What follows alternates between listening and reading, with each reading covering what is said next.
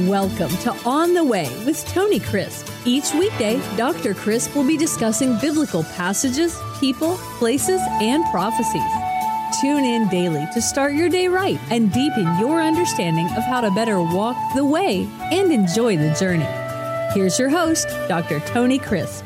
Welcome to On The Way. This is Tony Crisp, and this is the three sixty-five Bible Reading Plan. Today is March twenty-second, and our scripture passage for today is First Samuel chapter three. Well, Samuel begins his ministry and his first prophecy. Now, the boy Samuel ministered to the Lord before Eli, that is, he worked under his direction. And the word of the Lord was rare in those days. There was no widespread revelation. That means that God was having a silent period because he was getting ready to do something.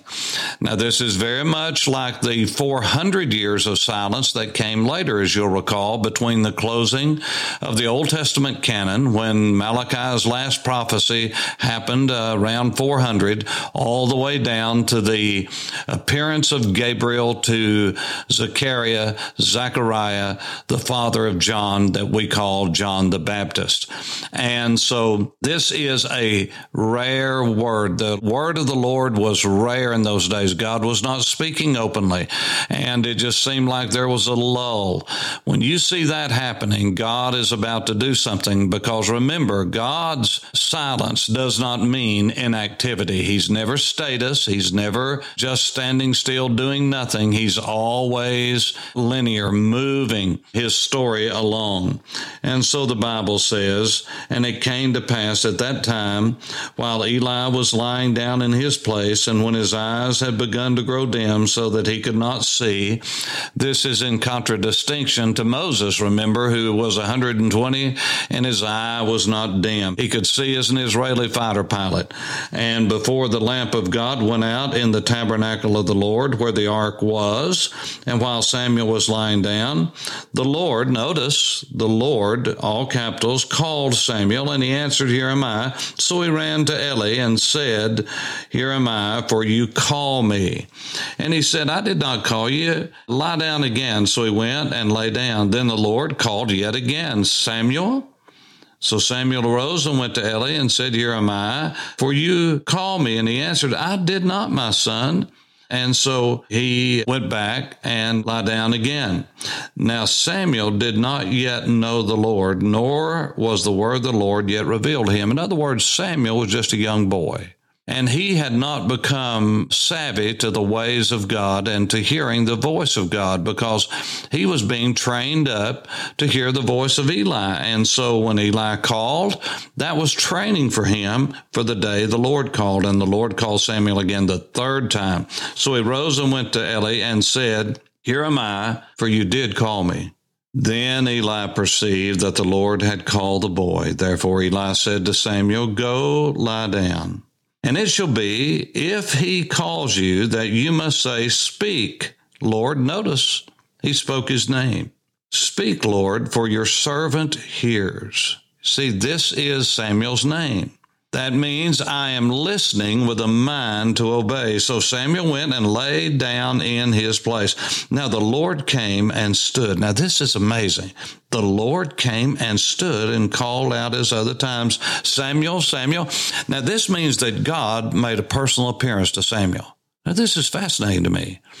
This is what's called a Christophany. This is a pre-incarnate personal appearance of Jesus. You say, "Well, how do you know that?"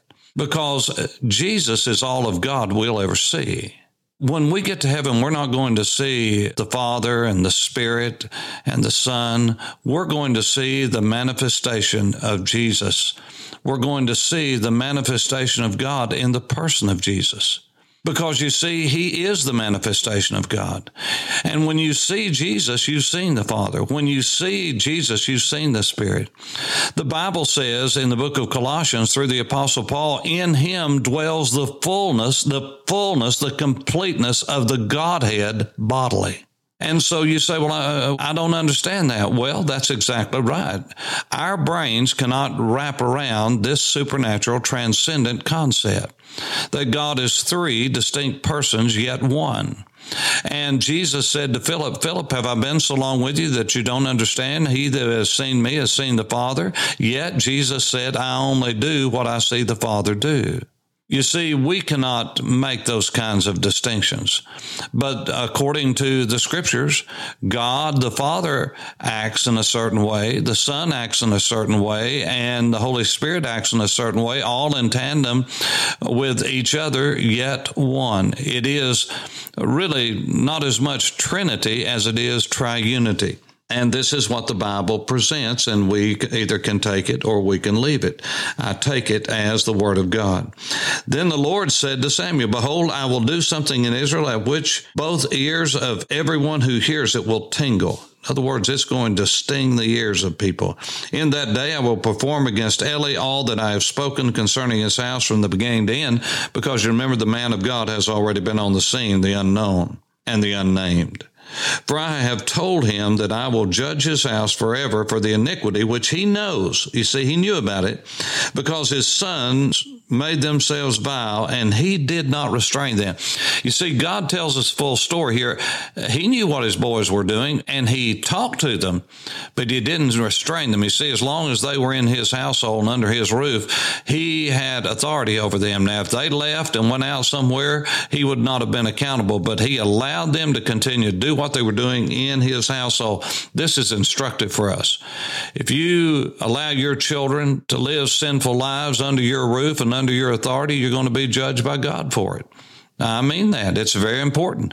God will bring judgment on your house. And the fact that that has happened over and over again, and then we wonder, why, why is God allowing this to happen?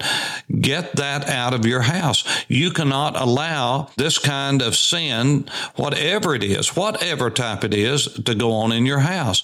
You do not need to have in your home and condone two lovers, whether they be heterosexual or homosexual, in your house.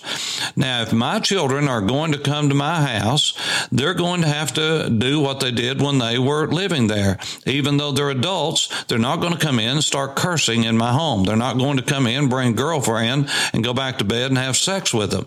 They're not going to sleep together.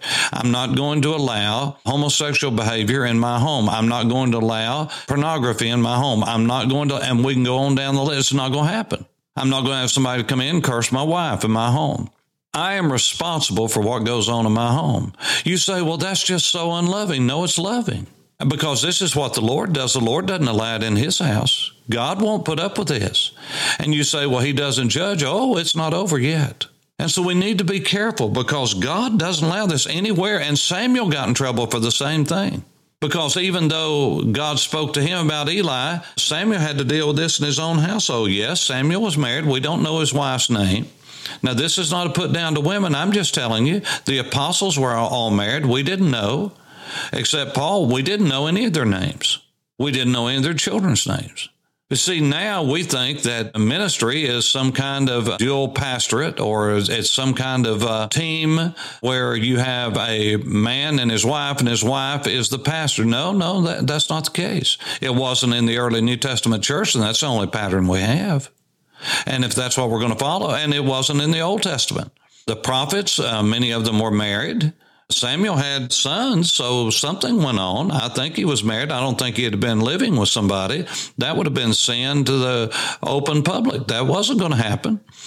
He didn't hire a prostitute to have children. He was married. So as this went along, Samuel had to give Eli a bad report. And he confirmed with more details what the unknown and unnamed prophet had already said. And I want you to look at what the Bible says that was the response of Eli.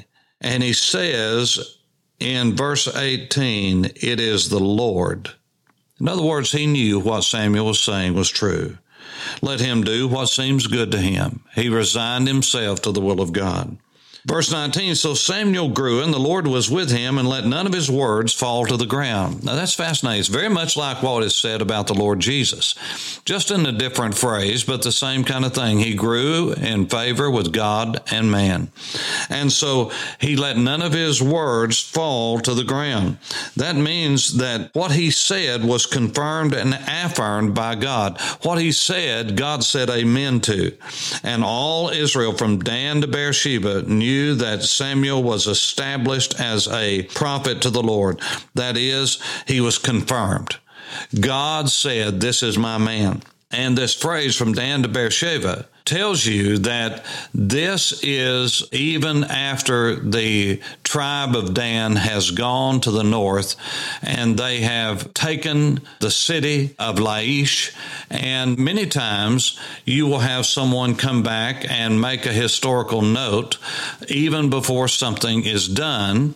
And it seems like it's out of sync because uh, you will have Dan being talked about in the north before Dan went north. Well, when we talk about Dan to Beersheba, we're not talking about from the coastal plain to Beersheba. We're talking about where Dan ended up, up on the Lebanese-Syrian border at the foot of Mount Hermon.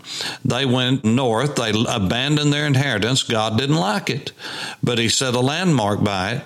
They went north and found a peaceful people outside of their land boundaries, and they not only took over a peaceful people and attacked an innocent peaceful people in the sense of they were not at war against anyone. It was a very peaceful people. They went, they took over their village, they pillaged them, killed them, then took them as slaves, and as they did all of this, they set up idols, and you can read about that in this material. It's absolutely Absolutely astonishing to me. What they did is they set a trend. They were a long way from Jerusalem. They were a long way from the house of God. And many times when this happens in the Bible, the next thing you know, people are abandoning God because they're so long away from the house of God. They get out of the, quote, habit of obeying God. And it's like they're out from under the watchful eye of the priest around the temple and the tabernacle. And so the next thing you know, people are just living. living, doing whatever they want to do, and that's what happened in Dan. It not only happened here, but when Jeroboam, the son of Nebat, that we'll learn about later on in these podcasts, when he split the kingdom and took ten tribes to the north, he went to the farthest most point in Dan, and he set up a golden calf like the one that they had set up at the foot of Mount Sinai, and it became a stumbling block to all of Israel. And so this is a fascinating thing that when something gets in a people's blood and a place is associated with paganism and heathendom, unless God comes in and there is renewal and revival, then there is a tendency to revert back to whatever the sin of that particular place was. And so this is why when churches go in and buy a place, or they go in and take a house of ill repute, or a saloon, or a beer joint, or a club, they need to go in and from top to bottom clean that place up, clean it out, absolutely refurbish it, but they also need to go in and surround the place, pray over it, ask God to clean it up, to cast out the demons that might be associated with that place, and to break the curses that were performed there. And God will do it because in Jesus, the curse is broken. And this is why the Bible says, cursed is every man that hung on a tree. Jesus became a curse for us so that we could be free from the law and free from the curse of the law, free from the bondage of sin. And so it all comes back to God doing what only God can do. And so Samuel is established, and from Dan to Beersheba, the people knew that he was confirmed as a prophet of the Lord. Then the Lord appeared again in Shiloh, for the Lord revealed himself to Samuel in Shiloh by the word of the Lord. And what a tremendous thing it is.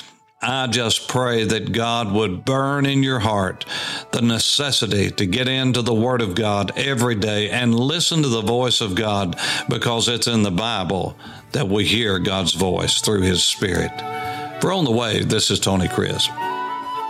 Thanks for listening to On The Way with Tony Crisp. Tune in every weekday for information on biblical passages, people, places, and prophecies. Fridays are for your questions.